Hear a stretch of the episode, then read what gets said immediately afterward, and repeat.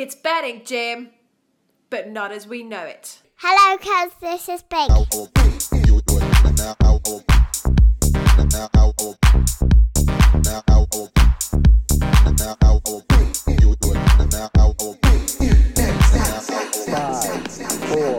three, two, one, zero. All engine running. Liftoff. We have a liftoff. Hey, you! Get your damn hands off her!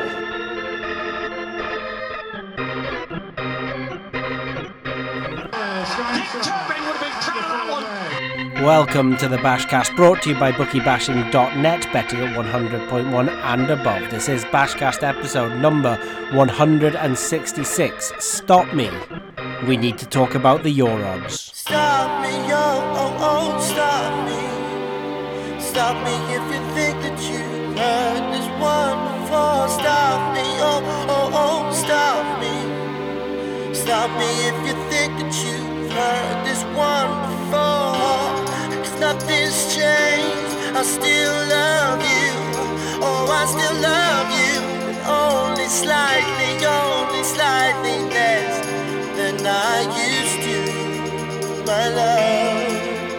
It is 13 minutes past 2 pm on Wednesday, the 23rd of December 2020. We got time, we got time for just one more before Santa Claus arrives. I was delayed, I was waiting. An emergency stop. I saw the last ten seconds of life down on the crosswalk. And the pain was enough to make it You may have heard this one before. It is just me. I'm back two days before Christmas, all grown up, to talk about week one of the darts. Three quarters of the games in the PDC have completed. Let's see how we're doing. Those WOPs I wanted to talk about last week the what odds paddies, the your odds, the pips, the rabs. Let's talk about them. After the break, the Gambling Commission wants some feedback. An opinion piece. What does the 2020 Venn diagram of advantage players look like? All of that and more coming up on the Bashcast tonight after a bit of Mark Ronson.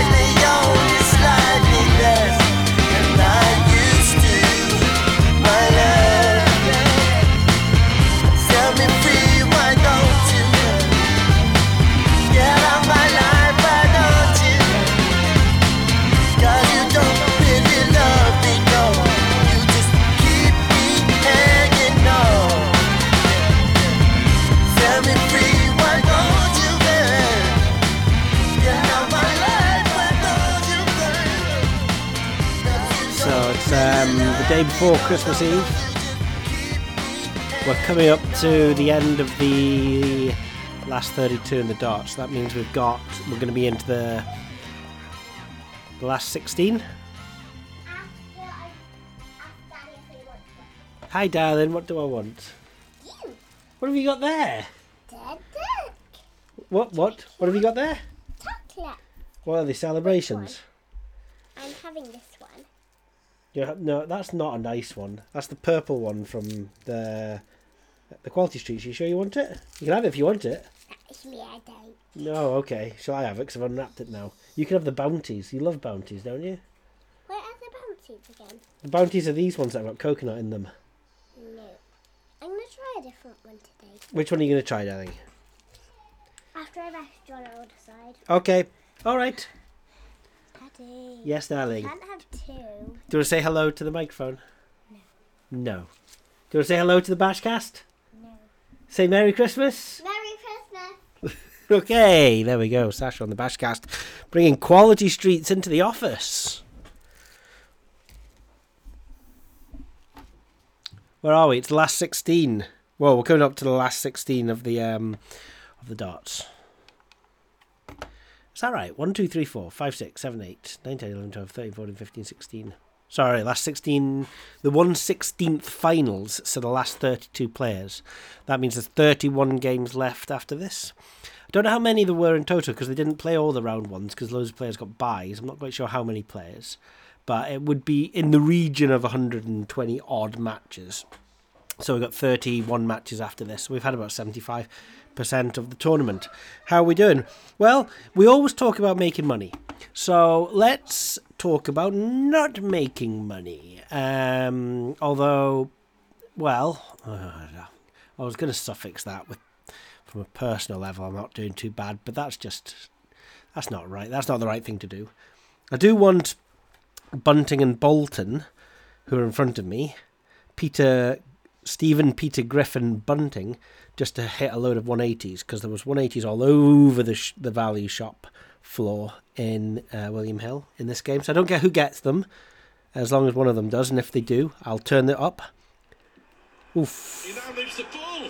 Bullseye for a 164 for for Bunting. This is going to go three sets. and That's exactly what I want. Um. Yeah, before we get on to oh, good. and then after the 164, Boulton nearly throws a 140. It's exciting the darts. This is what it's all about. I actually love the darts. Whether you're betting on it, whether you're winning or you're losing. Um, so We've had 169 bets on the tracker. Uh, bet each one to win £200 would be minus 640 at the moment for minus 4.1 ROI.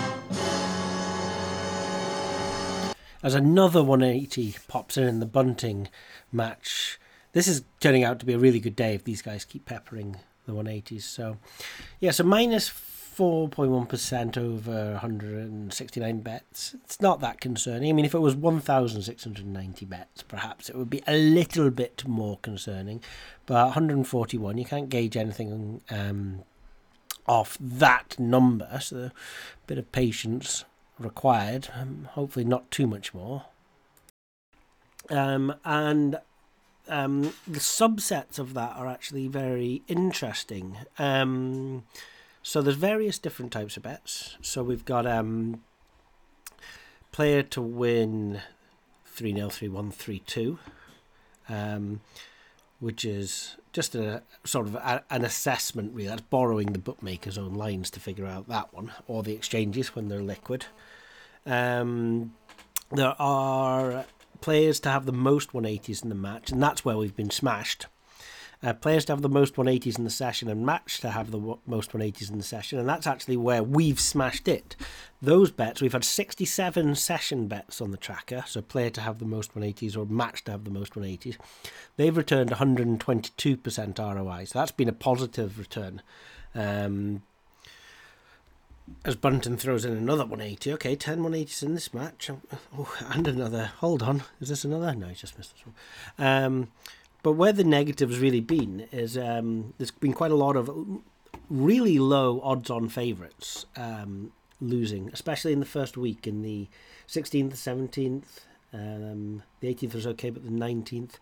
Um, so you'd have got away with it if you didn't like betting on the 1.44s and the 1.75s and the 1.9s and the 1.67s. I mean, Andy Boulton 1.67 to have the to have the most 180s in the match before the one I'm just watching just now against Dieter Hedman. I mean, they've had um, 11 180s in this match just now. But Andy uh, Boulton was playing Dieter Hedman. I'm trying to load up the 180s that he had. Uh, every time the microwave goes on in this house, knocks out the Wi Fi. just two um, 180s each in that match. So that was a 1.44 that didn't. That was a 1.67 that didn't come in. In exactly the same day, Damon Heta against Baggish, against the American Baggish, who is now my favourite player in, left in the tournament, and I hope he, he does very well. As oh, he switched to the 19s. Why do you switch to the 19s, Bunting? Okay, look, I can't do. I can't. Um, I can't load any of these bleeding pages because the microwave's on. It's stolen the internet in this house. So you're just gonna have to trust me. Damon Heta, I think it was one. Um, it was one 180 each in that match against Baggish. Um, Michael Van Gerwen to have the most 180s, even money. Um, Ratajski to have the most 180s, 1.9. Um, Match to have the most 180s, de Sousa and Ross Smith, 1.8. So all of these low odds on um, bets have been losing. As we are we gonna have the twelfth 180? Oh, on the wire. So if you like betting on your 1.44s, you're putting 454 pounds down to win 200 pounds on the liability, and some people do like that. That sort of um, lower variance stuff, and um, it's just been getting smashed. And um, it's one of the reasons. I mean, just really in um, in 12 bets, which were all odds on, okay? So in 12 odds on bets out of the 141 that we put on the tracker, then we've accounted for our entire loss margin and a chunk of profit right there.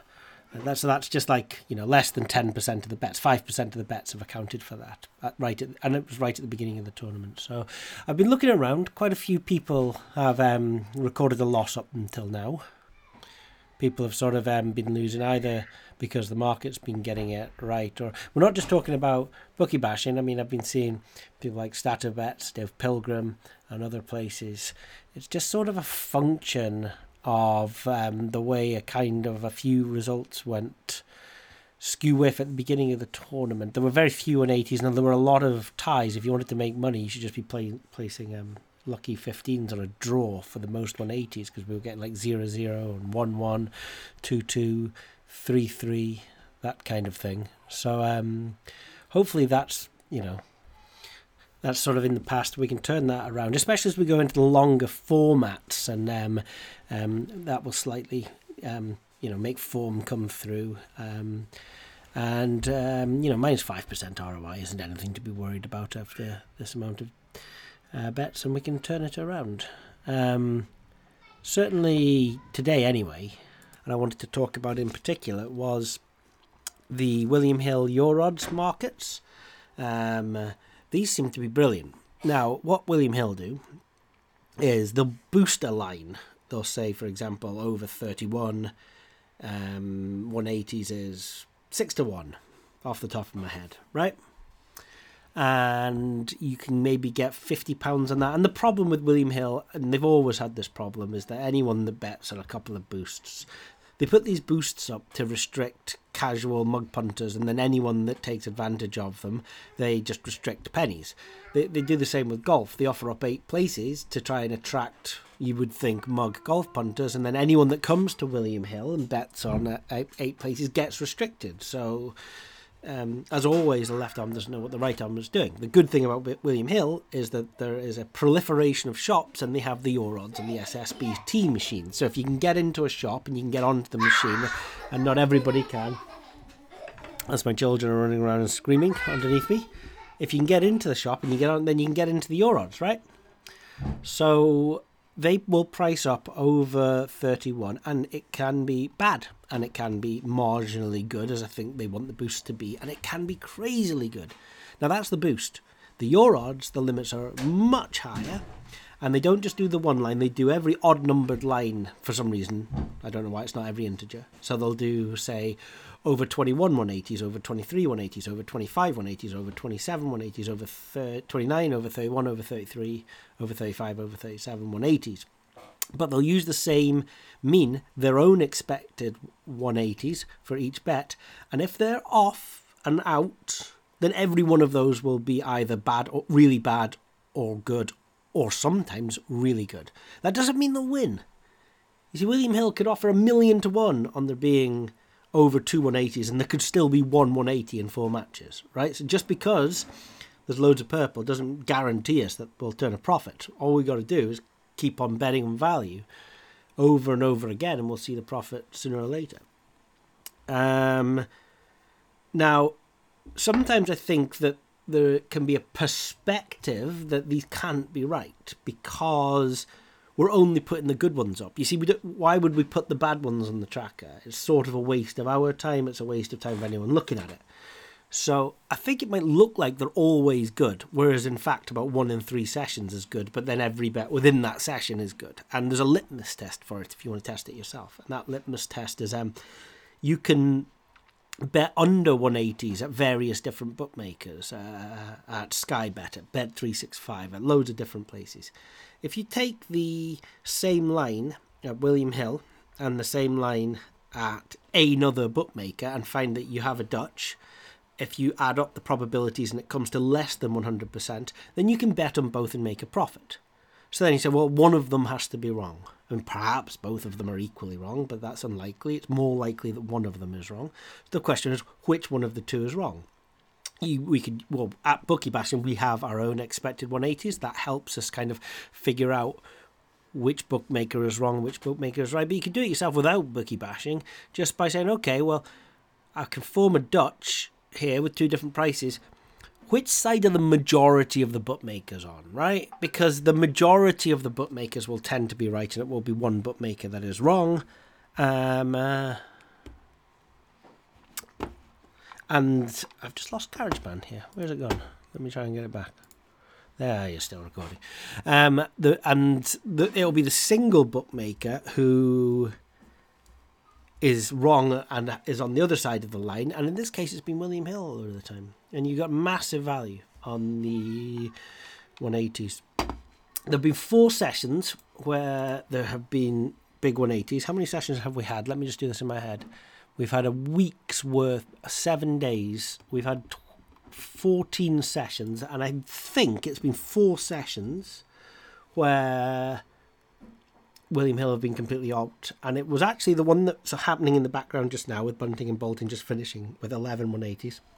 And it was last night where um, over 27, over 29, over 31, over 33, over 35, and over 37 were all good, and there were 35 180s. So three of those five came in. Uh, the best value there being 4.5 to back, 4.0 for fair odds. So to be fair, that wasn't huge, but they were all good. Uh, and then the Monday evening session, the night before, over 27, 29, 31, 35, and 37 were all good. Uh, and over 35 came in at uh, 6.5 to back and 4.92 fair odds. As I've got a typo here, so just whilst I'm on the fly, let me correct that typo. Okay. Uh, and then the one before then, there was one more session, and it was the Hardy Har session. Where is it? Where is it? Where is it? Where is it? Where is it? There. Um, it was the 20th, whatever day the 20th was, plus Saturday or Sunday. Um, over 31, over 23, 25, 27, 29, 31 were all good. And um, none of them came in. Were, so even over 23, which was 1.75 to back and 1.55 fair odds, it didn't come in. You see, it doesn't. th- This is the point it can be mega value. What if William Hill offered a billion, billion, trillion to one on there being over 21 d- uh, darts? I mean, I could be playing my pal and that would be value, despite the fact that we never throw 180s, because the odds are huge. Um, and that's all you can do. You can just keep on betting on odds that are higher than we make the expectation to be, and we can benchmark that expectation either against the bookie bashing lines on the X180s tool, or if we don't, um, if we want extra additional litmus testing, then look use the underline from other bookmakers and see if there are Dutches around. And then if there are Dutches around, try and prove which side William Hill's on. Is on the good side or the bad side? Um, it's an inexact science, but there you go. So uh, we're coming into the last three quarters now. We're going to finish today uh, and have a break until Sunday until we're into the last 32 players.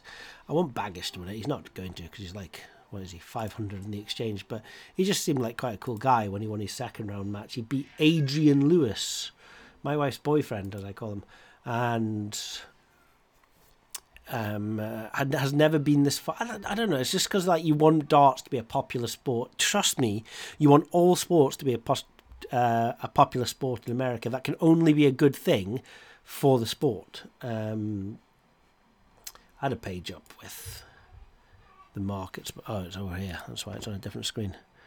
No one's really moved. Uh, no massive surprises so far. If I want Baggish, I can get him at 670 to win the tournament. I don't really want that. It's not, that's not too interesting. Stephen Bunting has just won 190. He didn't look convincing. To be fair, there's only three players under 10 to 1.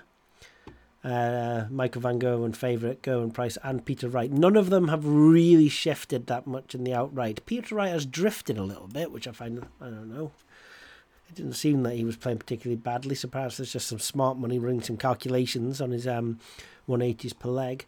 Dimitri Van Den Bergh is 13 and Michael Smith is 18. Um, uh, and uh, uh, the bar is 27 for the rest of the tournament. So, um, will we pull it out of the bag?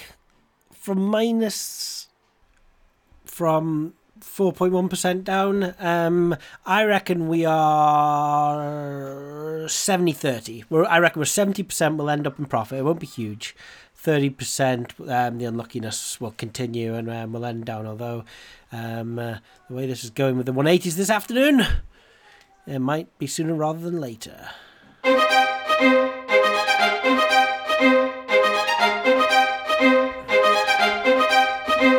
Digging this one out of the file.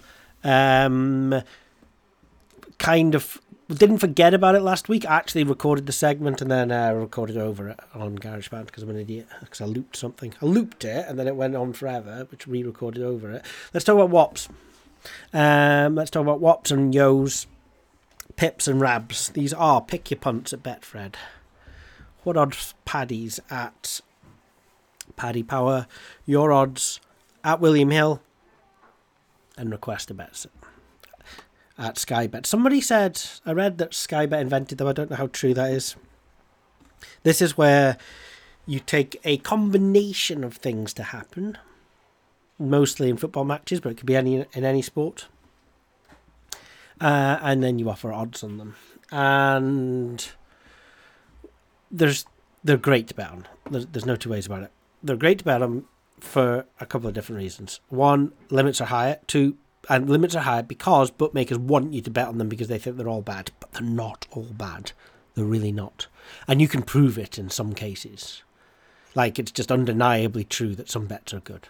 Here's a tip for trying to work it out.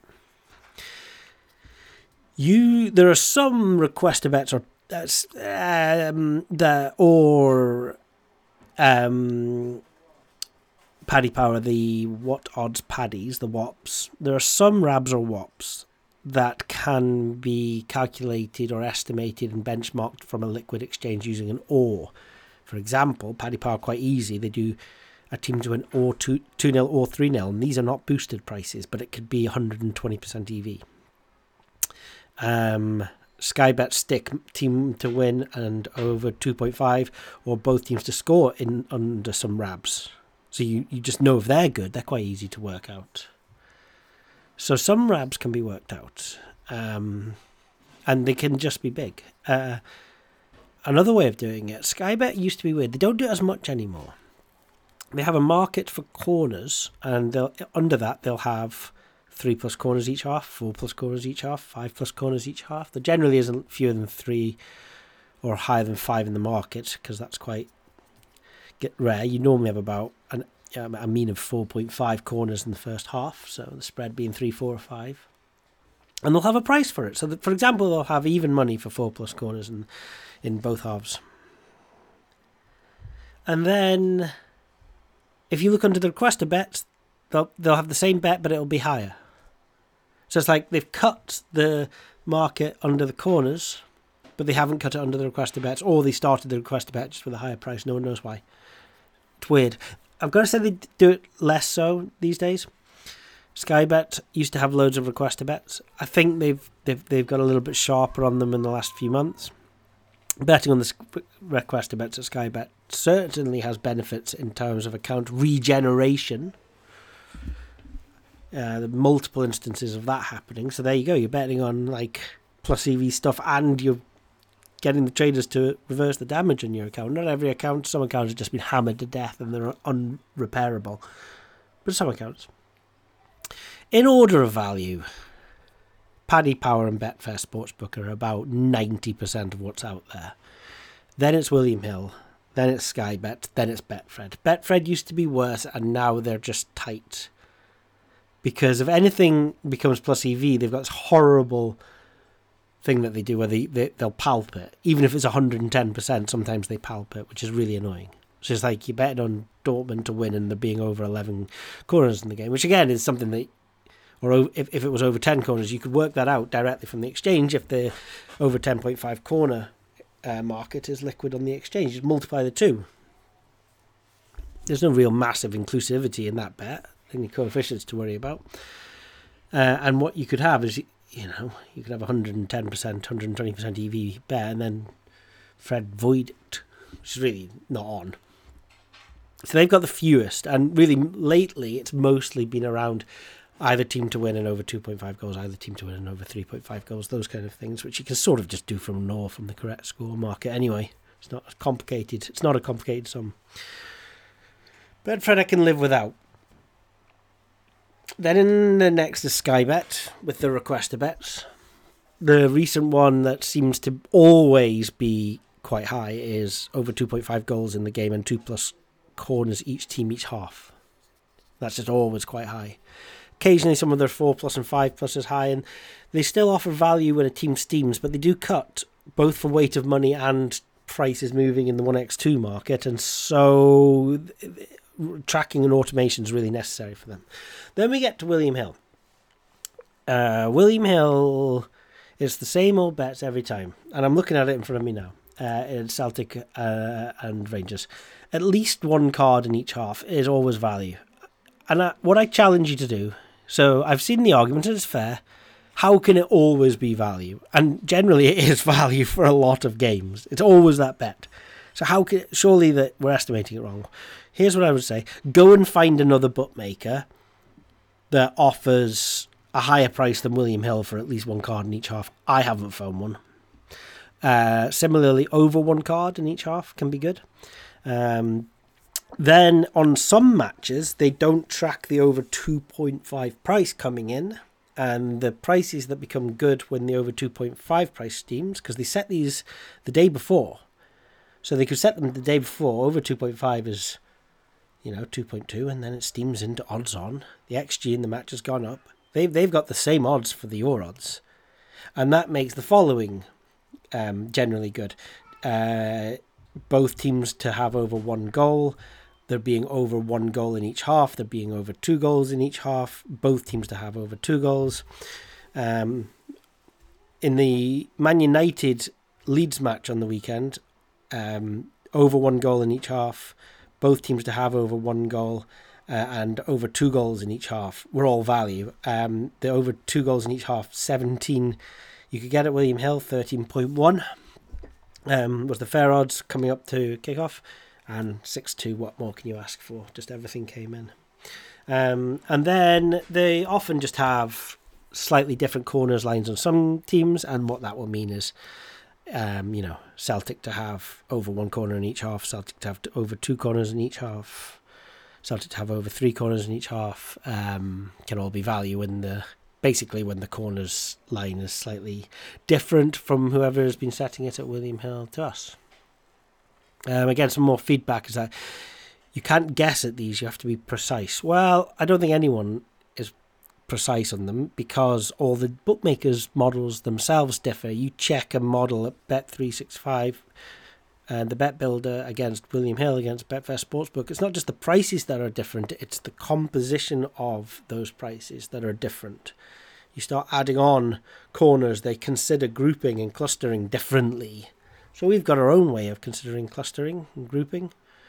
Um, there's an argument that there's scenario planning has to go in. So our team, if they're, for example, 5 0 up at half time, have less impetus to go out and score in the second half. I've definitely seen extremely high scoring first halves, rarely see extremely high scoring second halves. This is true. Um, but often, or perhaps it's a um, FA Cup match with an underdog or a relegation battle where if a team is 1 0 up at half time, they're parking the bus. And there's definite scenario planning in that. We haven't included scenario planning in the combinations calculator, but looking at historical 2000 bets um, that have had the word half or halves in it, so that'll be win both halves or each half of this, uh, something happening in the halves, um, they are, well, they've shown quite a significant, probably the most well performing bet so far this year. So all they can do is be improved from an already good position. But Paddy Power and Betfair Sportsbook, as I said, were 90 to 95% of the bets. Uh, and what they offer in their what odds paddies, well, they offer the power prices. The litmus test, well, you like a litmus test in this episode this week.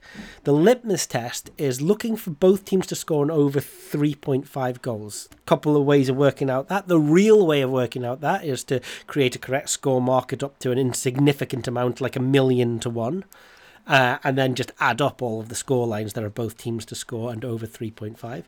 A sort of cheating way of doing it uh, on the exchange would be to take the both teams to score price and subtract from that um, one all, uh, two one, and one two, because those are the three prices that are under 3.5 and wouldn't be part of that. The problem is you've got to work out four different fair odds there. You need a fair odds for both teams to score, for 1 1, for 2 1, for 1 3. Do you use the lay, the back, the midpoint, the last traded price?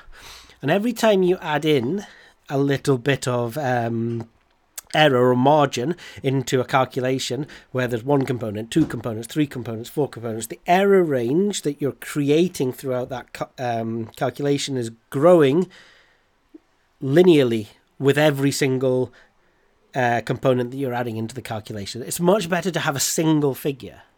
On the Game Center, we have created our version 2 where we started off in version 1 with a Poisson distribution of the team to score, home team to score, and the away team to score, and we just multiplied those two together. Now we, in version two, we hinge nil nil to the exchange. There's your bias sorted out because a lot of games have nil nil bias in them, and we redistribute the odds with an adjusted probability distribution. And for the most part, that correct score market is now exactly the same as the, what the market makers are using on the exchange with the benefit that we can now count up past 3 3. We can add all score lines up to a million to one, and therefore we can work out the fair odds of any tertiary, secondary market. And all of those calculations are going to feed into the advanced calcs in January or February next year on the tracker. Um, but what we'll do is we'll publish a comparison report of loads of different games where we have the correct score market for bookie bashing, the correct score market that was on the exchange, just to really show how similar it was and try and identify those little, few areas where it was different. Can can we can, can we come up with a reason for why it was different? Is there bias in the market for any particular reason? Looking so BTTS and over 3.5 is a really good litmus test at Paddy Power because if that's good, everything's good. Paddy Power do bets, and I'm looking at them just now, such as Celtic versus Ross County. They do three plus goals, three plus cards, and six plus corners. Three goals, four cards, and six corners. Three goals, five goals, and they do sort of every permutation of three and four goals, three, four, five, and six cards, and six or nine corners in the game. So the very minimum you want is three, three, six, and the maximum is three, six, nine. Sorry, four, six, nine, and BTTS. And what I love doing, and what I have been doing throughout the latter half of this year, is I've been betting on all of them. Um, all of the plus EV ones in the market. And when you hit 4, 6, 9, and BTTS, every single one of them is won. And I get a clean sweep and a massive payday. And if half of them win, I do very well. And if maybe one or two of them win, I get my money back. And of course, if it ends up nil nil, then I've lost a chunk. But trust me, the chunk that I've lost, I've only won from Paddy Power in the long run. Um, the only thing, the, the I, I don't ever bet on boosts on Paddy Power, despite spending the whole, whole time with bookie bashing putting boosts on the tracker. I don't want to risk this account. So I don't bet on boosts. I just bet on what odds paddies. They seem to not be restricting me because they think they're bad. Um, and it's one of those. There's so many plus EV bets at Paddy Power when one or two means are different to what they're using. The other two that they have there are Team to Win um, and have the most corners and the least cards. Now, it's not that that doesn't steam in with teams. So, for example, when Chelsea steam in or Newcastle steam in, they do cut those bets, but they're really slow to cut them. And also, the original estimation that they're using just seems to be too high anyway. I challenge you, go out and find another bookmaker that has a higher price, even if you add in some coefficients and scenario planning that if a team has got goals, it's going to have fewer corners. Um, one of my biggest earners is that. But my biggest earner uh, at Paddy Power and Betfair Sportsbook is team to win both halves and have the most corners in both halves. Um, we've had something in the region of. I'm just getting up here on the spreadsheet. Uh, 224 of these bets. Gosh, quite a lot. Um, this year at Paddy Power. Um, for an ROI of just under 10%. Yeah, just under 10%, 8%. Um, but the thing is, of those 224, we've only had 15 winners. And the reason that the ROI is so good is that the average odds are 30 to 1. 30 to 1 is the average odds on those bets. Um, they're huge. They can be 50 to 1. Newcastle were 100 to 1 the other day, 126 to back, 101 fair odds.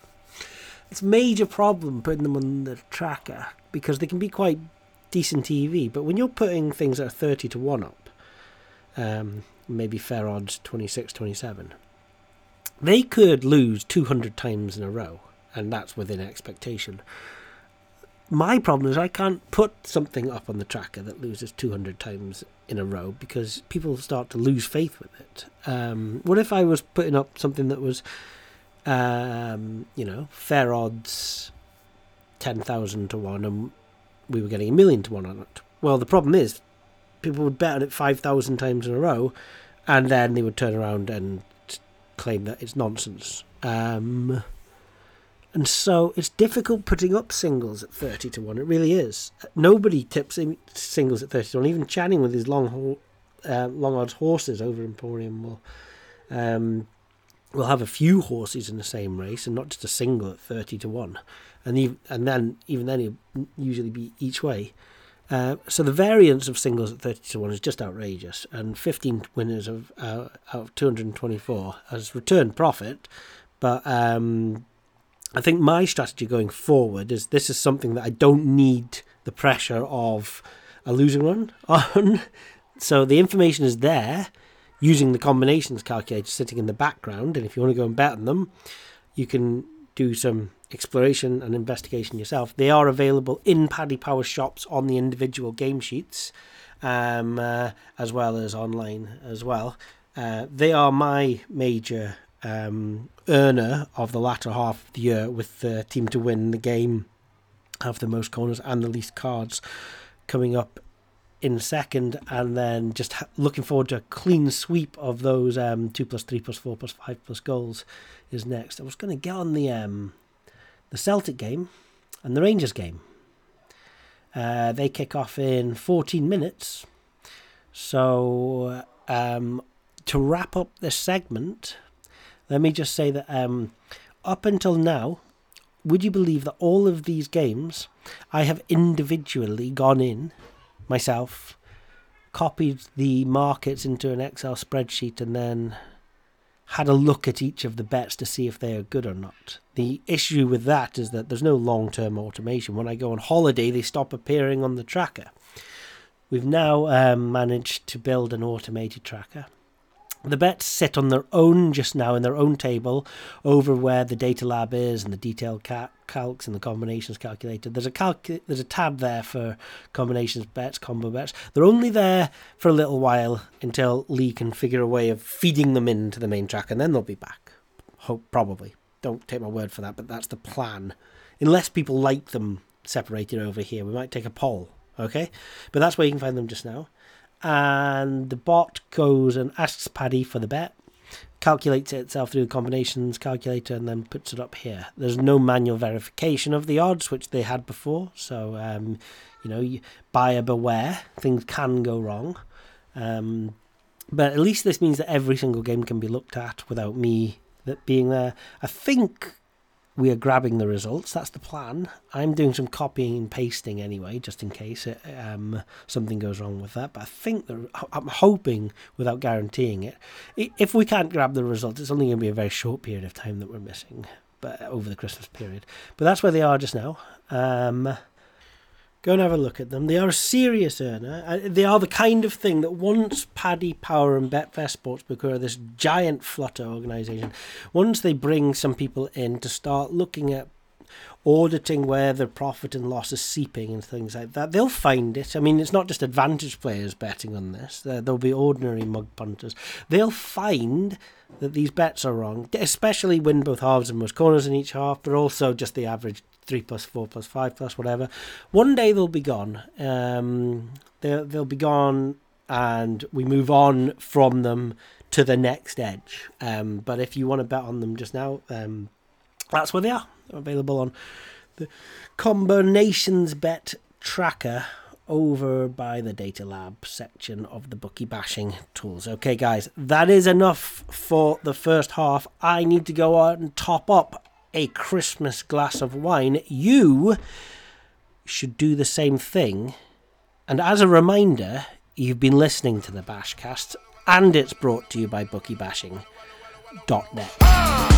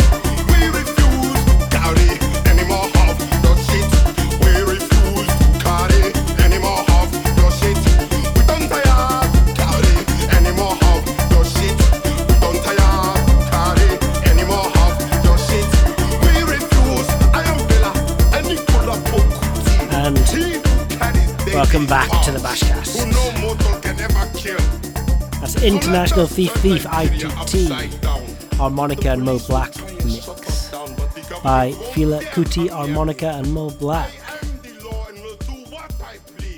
released 2020.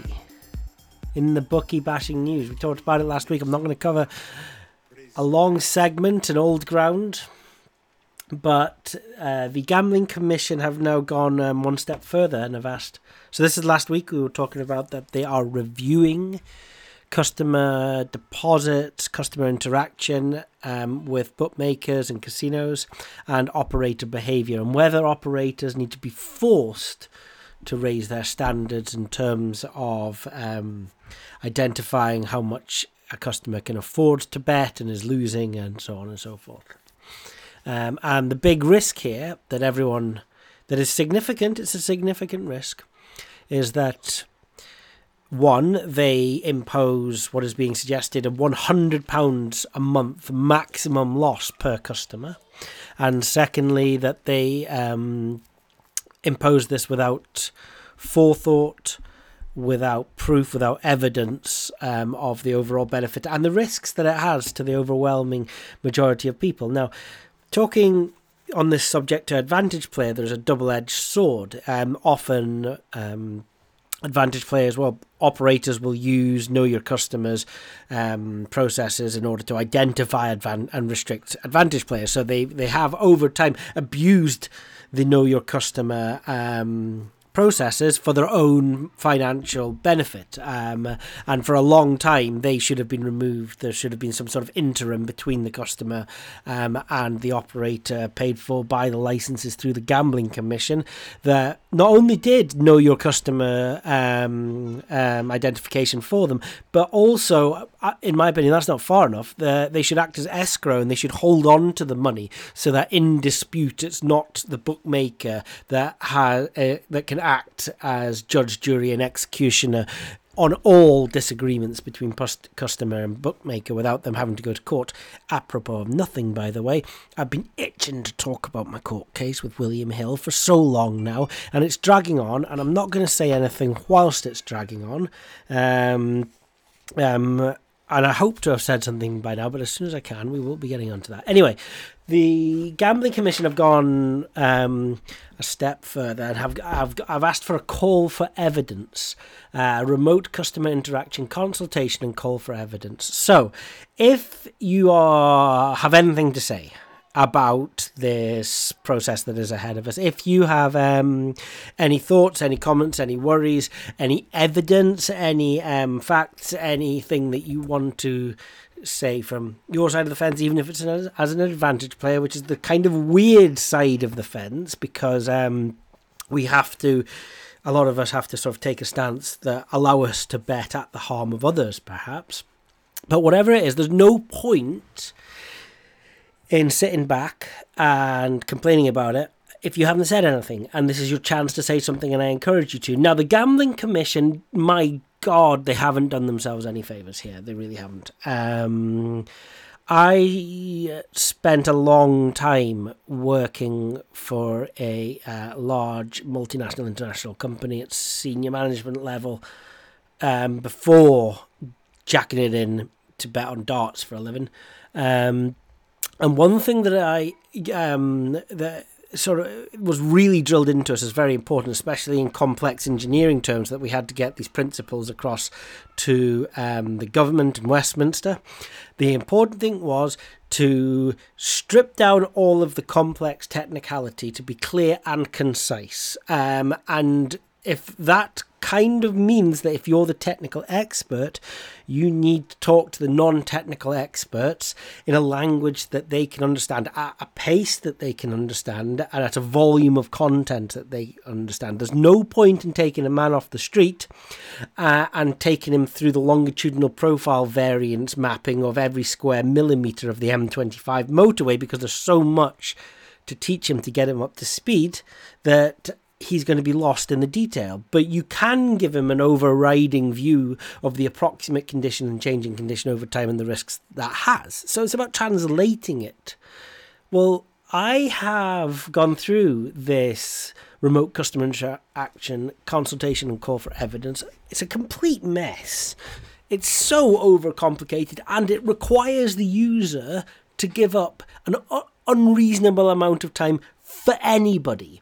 If you want to read every word of this and consider every answer across, I think, the 19 pages of answers that they require in this online survey, I think you might have to give up four to six hours clear thinking time at the desk, which is ridiculous for anybody. They can't, they're almost asking other people to do their work for them. If there are specialists in the field that require four to six hours to get the point across to the Gambling Commission, they should be inviting them in to be doing presentations and to be doing board table discussions and round table discussions and things. Not doing 17 pages of online. I care deeply about this subject and I have my own thoughts, and I, towards the end, couldn't be bothered to get to the end because I have other things to do, despite the fact that this directly affects the direction of my future. However, they say on their site, and it is um, consult.gamblingcommission.gov.uk slash author slash remote customer interaction consultation and call. Uh, if you or just go on my Twitter and I think I retweeted somebody that um, that was putting the link up. If um, you're an advantage player, if or even more importantly, if you're the 97% that lose money but enjoy and get enjoyment from life over the amount of money that you put on sport and horse racing um, whilst watching it, then this is definitely worth trying your best to get to the end. To I wonder if they were deliberately trying to put people off. Um, they say, uh, whilst some operators have continued to improve their processes on customer interaction, and this is true, I have seen improvements.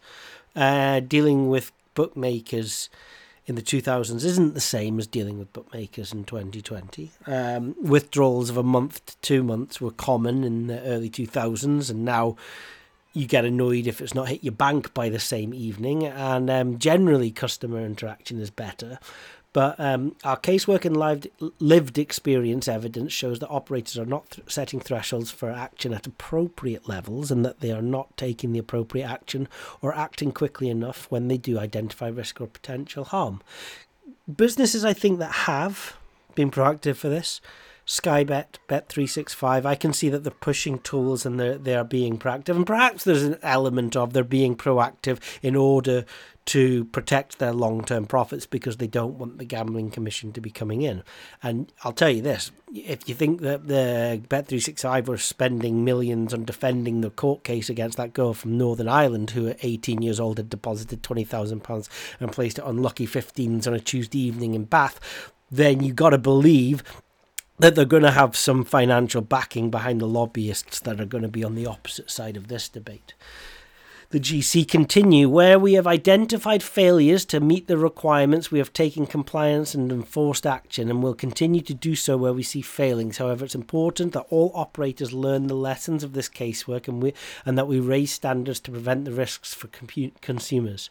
It is in the interest of consumers to ensure that minimum standards are implemented consistently across the industry and does not rely on the commission taking enforced actions against individual operators. There's nothing wrong with that. It's all sense as part of these new requirements, we propose that online gambling operators must act on information they have about a customer's vulnerability and to introduce stronger requirements, including that operators must conduct defined affordability assessments at thresholds set by the Commission. It's these thresholds that the Commission set that we must ensure are set fairly and evidence based and aren't. Um, I mean, you you hundred percent you can ensure that when it comes to management within the gambling con- commission, they're going to err on the side of safety. There, it's easier for them to say, "Let's restrict the ability of the customer to lose," than it is for them to say, "Let's allow the customer to have feedback." That's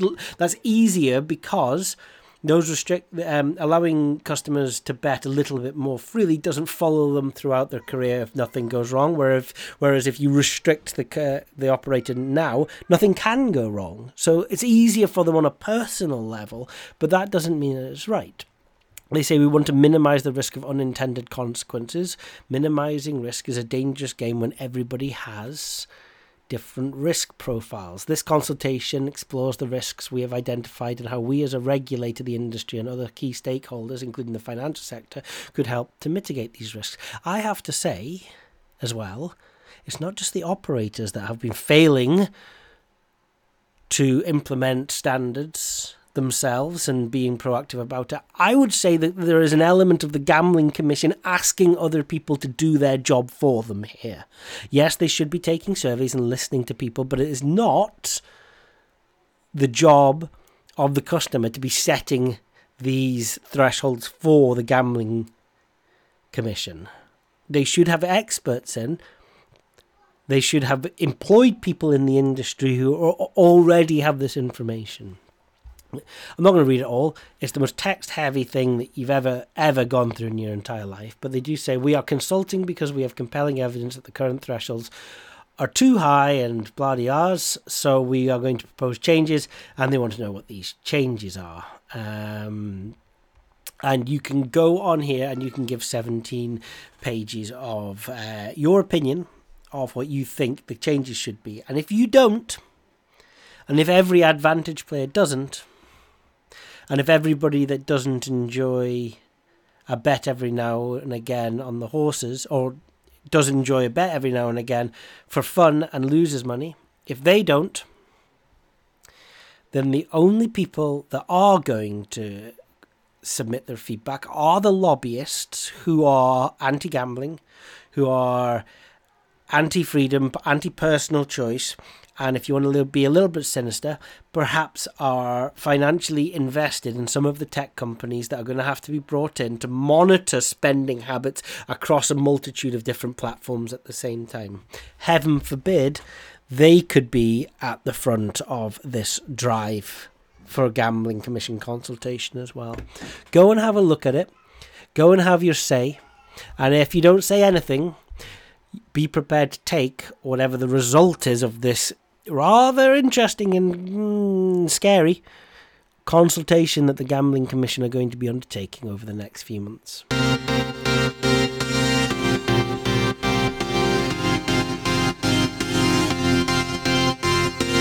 Alright, so that just about wraps it up for 2020. Maybe I'll do a music only Bashcast next week. Maybe I won't. the kids get older, just less time to be had. Even looking back in 2020, I probably had fewer bashcasts than ever before.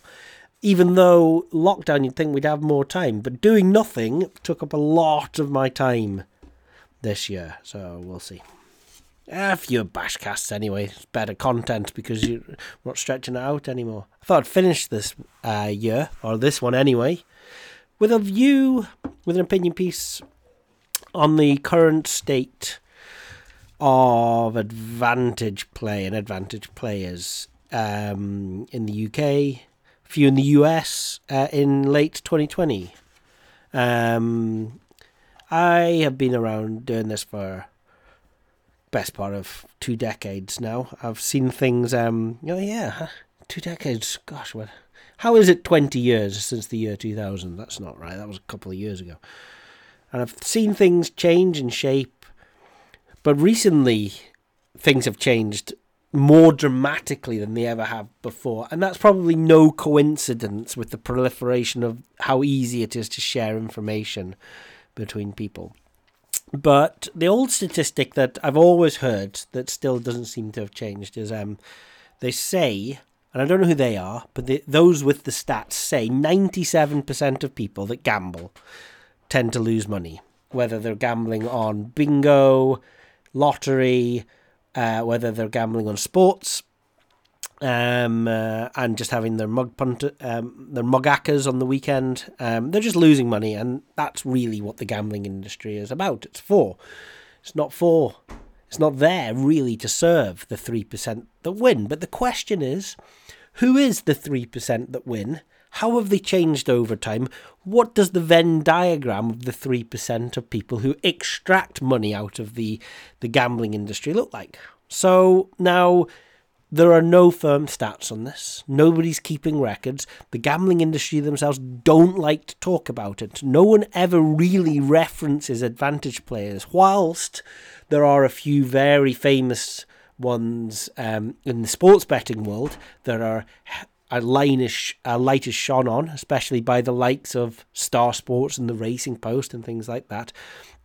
And in other forms of gambling, such as poker, which can be aspirational because the house is going to take rake no matter who wins and who loses, and it's customer on customer, so they can therefore they can highlight winning players as professional players. But across the rest of the advantage play market, um, it's not discussed openly by the industry.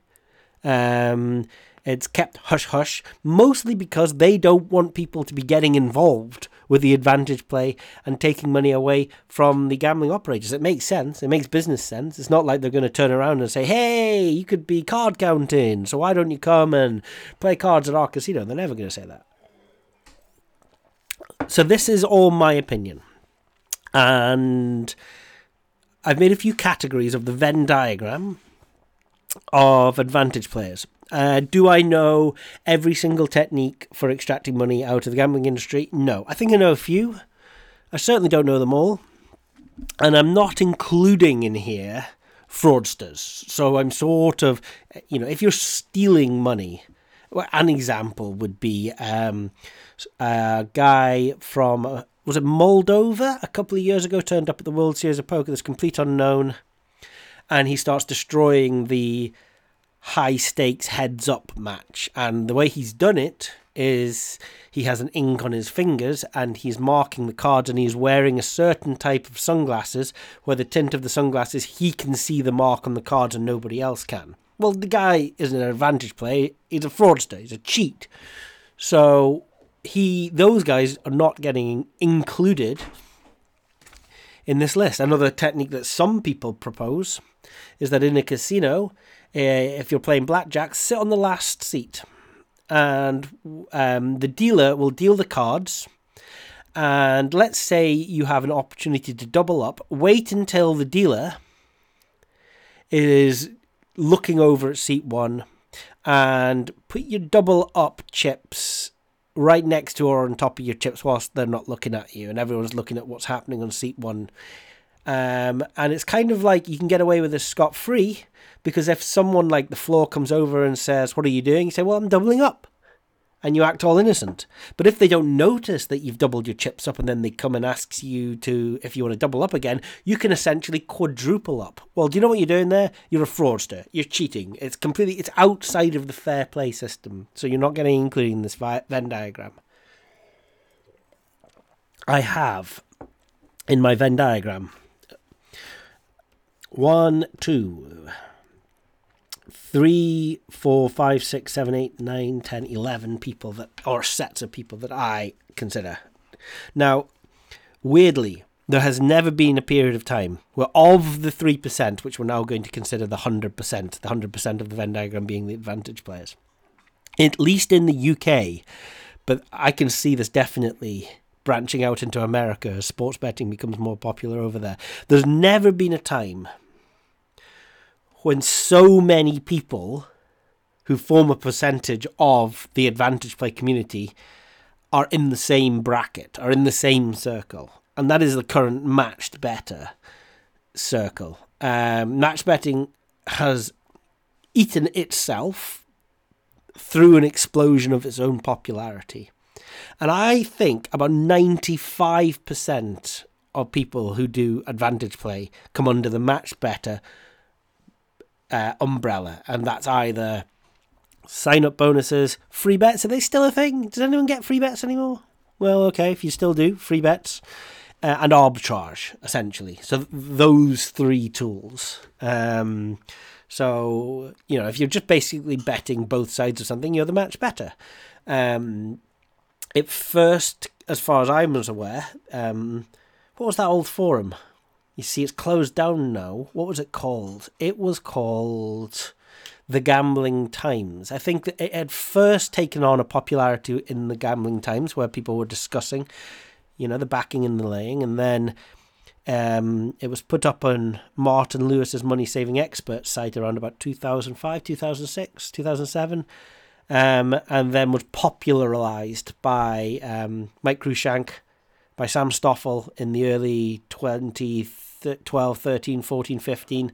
And um, especially the Sam Stoffel side of things was very aggressive in it, the way that they would market this. And I think completely ludicrously as a legitimate income stream. In fact, they, there were references to doing it as a full time job. My God the idea of most advantage players, the satisfaction from problem solving with match betting, the fact that you can take a price from a piece of software and another price from a piece of software and click two buttons and then come out with 10p at the end of it, well, it's not a legitimate full time job. Um, so that's 95%. And another, I would say, about eighty percent, at least currently, it's and that that number has grown from about twenty percent five years ago. Are the online casino bonus because um, there's no way of beating an online casino. Generally, slots have an RTP that don't pay you. The only way you win is that you ha- if you have a bonus associated with it. There was the old blackjack um, random number generators in the late 2000s at um, Ultimate Bet, where the they they cycled through 100. Uh, shuffled cards decks of cards that were shuffled in exactly the same order so if you noticed the order at any point. You could go through 5,200 cards, write them down, and then you could figure out what the next card was coming. Well, you could make a lot of money playing blackjack like that, but it didn't last for long, and those days are long gone. So the only way to make money out of casino bonuses is through bonus exploitation, and I think that's about eighty percent. They're the they're the known ones. Let's park those just for now. The next one is um, a dying art, backgammon. Um, those guys that go out and win the big US Open, the Chicago Open, um, Masayuki Mochizuki. Um, the Japanese have always been at the top of this game. Michito Kageyama. It's dominated by Japan and the USA. Sebastian Wilkinson was about the best UK player for a long time. Backgammon's that 5,000 year old board game with little pieces that you um, um, try and get to one quadrant of the board. If you've never played it, it's a lot of fun. It's always been very popular with gamblers. Stakes are raised through gammons and backgammons and the doubling cube that comes through it. And it is played in casinos. The problem with it, um, especially with the popularity of poker, when a lot of backgammon players would go over to poker, is um, the commercialization of sol- solvers. First of all, you can't really play online because it's very easy to be playing against someone who's using a solver. And so you don't want to play for high stakes money, which means that you can play in casinos. Again, there's a lot of cheating that can go on with these solvers can be hidden, and so really you only want to be playing in tournament play, and that massively limits the ability of backgammon to spread. Um, in terms of advantage play, but it does have those two components that are necessary. It has luck and it has skill. You can have a very unskilled player who throws the dice just perfectly every single go and thinks that he's a winner. Um, and therefore, that at least it used to, at least to bring into the game a lot of people that thought that they were skillful were actually terrible. And over a larger sample size, those guys would be losing their money in the cash games and in the tournament games and the backgammon halls. At this moment in time in the world, I would say that that accounted for 0.01% of current advantage players that are playing. Then you have poker players. Poker, synonymous with the World Series of Poker. Um, uh, the problem with poker is there was the explosion after Chris Moneymaker won the World Series of Poker, and he was a guy who won a twenty-seven dollar online satellite into the ten thousand dollar main event, and then went and won the ten thousand dollar main event to be the world champion. And all of a sudden, everybody thought that they could be a poker player. There was an explosion of online poker play. When I was in university, it was very e- easy to have an income by doing what all poker players should do, and it's realizing not that you have to be the best in the world, because not everybody can be a Fedor Holz or a Phil Ivey, but realizing your skill level relative to the skill level of the people that you're sat on a table with. Something I would do in the local casinos around is that I would could walk into a casino, and if there was a load of drunk businessmen who are splashing cash around on a poker table, you want to essentially be part of that game. Uh, But if they were all wearing hoodies and listening to earphones and none of them were drinking, then you didn't want to be part of that game up in Dust Dawn in Nottingham or anything like that. You could tell who the serious cash players were and who the splashy cash players were. And the same online. One very easy trick back in the early 2000s was um, um, mid 2000s was to simply play online very early on a Sunday and very early on a Saturday. And you would find that you were playing the guys from America who were up late on a Friday and up late on a Saturday. So this is game selection. These guys are up at three o'clock in the morning drinking beer over in America, and it's just easier to make good decisions against those guys than it is against people who are taking it a lot more serious than they they are. The our problem with poker's popularity was that um, after Black Friday and it became banned in the United States of America. Um, the um, amount of money that the sites were making started to reduce. They had a lot of overheads, especially um, um, full tilt poker, where um, they are now responsible for a lot of the uh, legislation around safeguarding money because um, um, all of the funds that were being deposited into full tilt were being spent on the brand ambassadors' expenses. Some of those guys were just picking up six, five and six month uh, figure monthly salaries, um, which was coming from the players' deposited money. And it was, if it wasn't for PokerStars coming in and bailing that out and um, getting a monopoly on the market over in Europe, then um, the people would have been in serious trouble. So it's a lot harder these days to make money out of poker, whilst still not impossible. A lot of people say you can't do it. Well, you certainly can. Um, people do. My my advice as someone that's played it in the past is try not to do it online. Online, the issue with online poker is that no matter how clever and studious you are, there will be some Russian 18 year old mathematical whiz kid who's harder working, who is more studious, and who is simply better than you. And trying to beat online means that you are literally trying to beat the best in the world at whatever stakes you're playing. And that is difficult. Then in sports betting, you have a couple of different varieties. And I, by the way, I put the poker player demographic of the advantage player um, player pool at two percent. In sports betting, you have um, a variety of different people that have an edge and have an angle. You have insiders. So traditionally in horse racing, there will be people that have information about various stables, various horses, just anyone, perhaps within a football team, somebody that's got information on an injury or something like that. Well, those people will always have an edge over sports betting. If you know that uh, Harry Kane um, is carrying an injury but is going to play, then you can lay him. If you know a horse is um, has woken up and is weak, then you can lay the horse. You know, there will always be insiders. Bookmakers can try and limit the amount of exposure they have to people with more knowledge than them, but there are always going to be people with more knowledge than those people. Uh, I would say that they form about half a percent of the advantage player pool. Then you have sharps.